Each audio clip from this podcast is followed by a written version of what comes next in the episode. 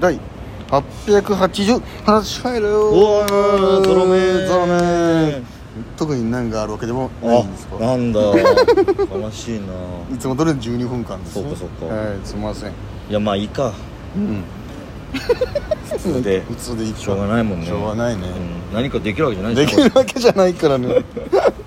俺たちに何かができるわけじゃないからうん。今日もっと早くから計画してれば多分888に合わせないかできたかもしれない。何かできたかもしれないけどでもよくそう考えたら777も666も555もなんかやったわけじゃない。何かやったわけで覚えてないもんね。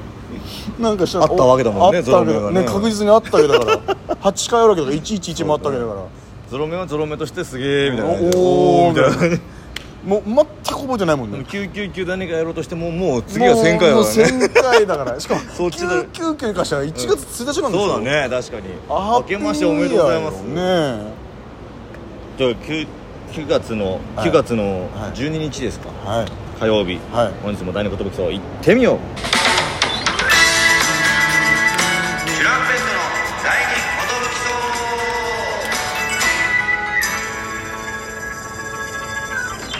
どうも DJ 藤波です。どうもトシパンチです。よ渡辺エンターテインメントのお笑いコンビチュランペットと申します。ろしくお願いします。このラジオは我々チャンプというかなんと毎日更新します。12分間のエブリデイラジオです。よろしくお願いします。よろしくお願いします。今今日はどこですかここ。日は新宿ですね。新宿です。ダブルヘッダーだったって聞きましたけど。西新宿の鳴劇のなはい。ヘビ線からですね、はい。えー飛び出して。出まして、であのーハイジや V1 の縁日ですね渡縁辺の。日渡辺縁日の方に出させていただきまして、今日はコントの振動ね、はい。ジーパンバター星野のコントの振動というライブに出させていただきました、はい。このライブがですね僕あらゆるコント師うん。がコントの振動神の子供わっぱと書いてうん。振動ですよ、うん。お城に教えを請うっていうライブなんですね。ジーパンパンと星野がいろんな後輩たちのコントを見て、うんダメ出しじゃないけど、うん。お悩みに相談していくという感じなんですか？いつも。そうらしいですね。で今回は先輩編ということでうん。我々チュランペット犬コネクションさんロビンソンズさんそしてエビシャがエビシャはちょっと特殊枠でねそうですね。来てましたけども。先輩たちがうん。悩んでるという体でも 呼ばれて、はえーお悩み相談して解決してもらうみたいなね、いそうです。形だったんだけど、はい。本当にあのーいいお話でしたね。いや本当になんか概要だけ聞いた時は、うん。わどういう感じで言ったらいいんだろうってこうナミとも、えどういう感じがコントみたいな、ねなんか寸劇みたいなのがあるみたいなの聞いてて。聞いてて。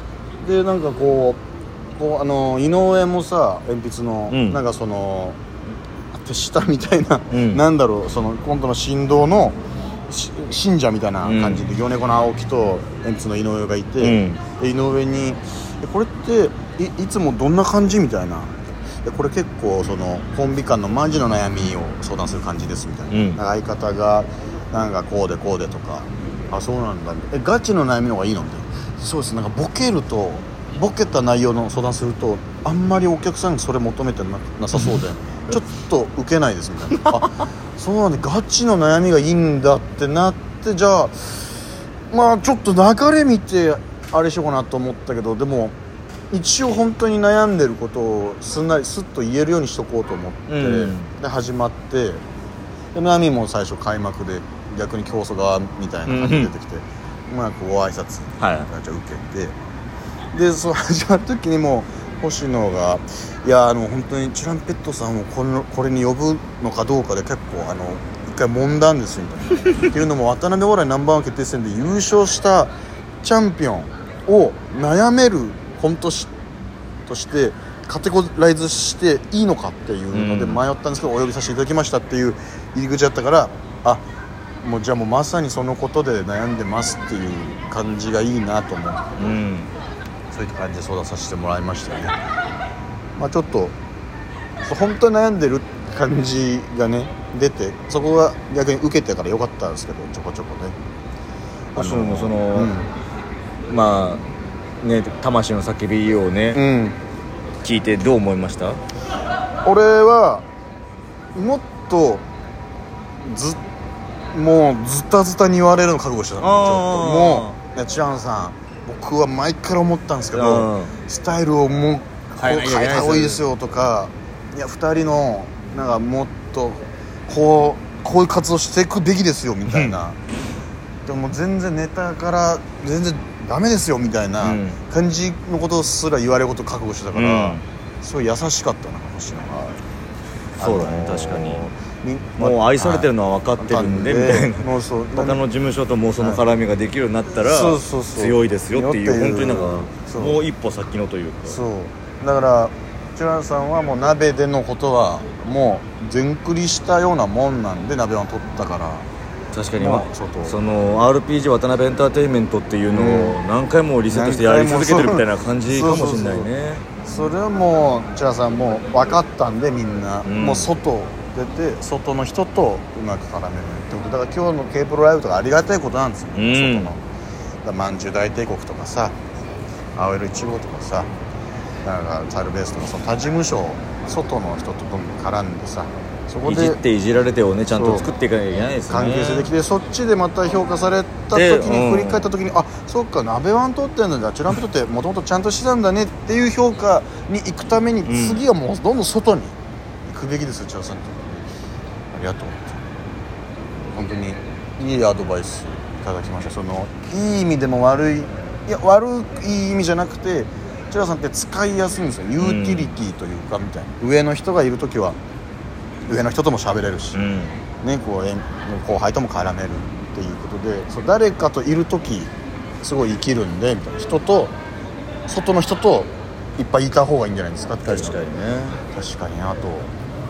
そういうふうにうん星野から見えてたんだなと思ったらね嬉しいですよね、はい、あのなんかそのドキッともしたよそのなんかいや千代さんのその第二言武器っていうラジオトークやってるのはもう聞いて前から思ってたんですけどみたいな、おお聞いてくれてね聞いてくれてんだみたいな。ドキッと星野が出る回もあったから。あそうそうそうそうそう。もちろん出てもらってねえ青木と井上もそれぞれなんかこう言ってもらってね、うんてくれてね。は井上のなんか言ってたっけ？い、井上は、うん。俺僕はトシさんとよくネタ考えさせてもらってて、うん。までで俺引き継いじゃう、う ん俺引き継いじゃった。それ そその僕もアドバイスしてるんですけどいやいやアドバイスしてる場合じゃないなっていうふうに思っちゃってみたいな。そうだ引き継いだの。引き継いじゃう。まあそうだね。えー、どうでしたかもうその。どうなんかまあうん。え？いやなんかそのなんかボケない方がいいなと思ったのよ。なんか、うんうん。なんかそのその絵も浮かんでというか、いうんや僕らちょっと例えばなんだろう。いや靴どういう靴がいいかなと思ってて、うん。みたいな。いや何の話してんすかとかじゃない方がなんか、うん。あこの人はちゃんと腹割って先輩なのに、っていう方がなんか企画の趣旨にも乗っ取ってるしいいなとまあでも今悩み悩みなんですか？って言われたら多分それを言うのが一番いいんだろうなっていやそうだね思ってたからまあ別に悩んでるっていうわけじゃないとは思うんだけど、うん。そのねまあ売れれることに越したことないんだから、まあ、売れてないという現実。はだからそのチャンス自体をつかめなかったんですよっていうん。しかないなっていう。そのうん。なんか本当豆鉄砲のこと考えてる場合じゃないっていうのは 本当そうだなと思ったし、あいつらはあいつらで頑張ってほしいしね、いうん。むしろその結果出して、うん。ああ渡辺ナンバーワンに価値があるもんなんだっていうのもねそうですね。示してほしいですし、はい。僕らも示していかなきゃいけないんですけど。はいとはなんかまあ思いましたね、なんかいいライブだなっていう。いやね。なんか思ってた聞いてたよりは、うん。なんか面白いねライブだったなっていう、なんかもっと難しいって聞いてたんだけど。なんか今回良かったらしいねあどうやらね。まあ、やっぱその全問記の荻野も後ろで見てくれてて、うんああねずっといたよね荻野。やっぱ先輩たちの力感じましたというお言葉いただきましたよ。いやマジでさあのロビンソンズさんと犬さんの袖で見ててさ、うん。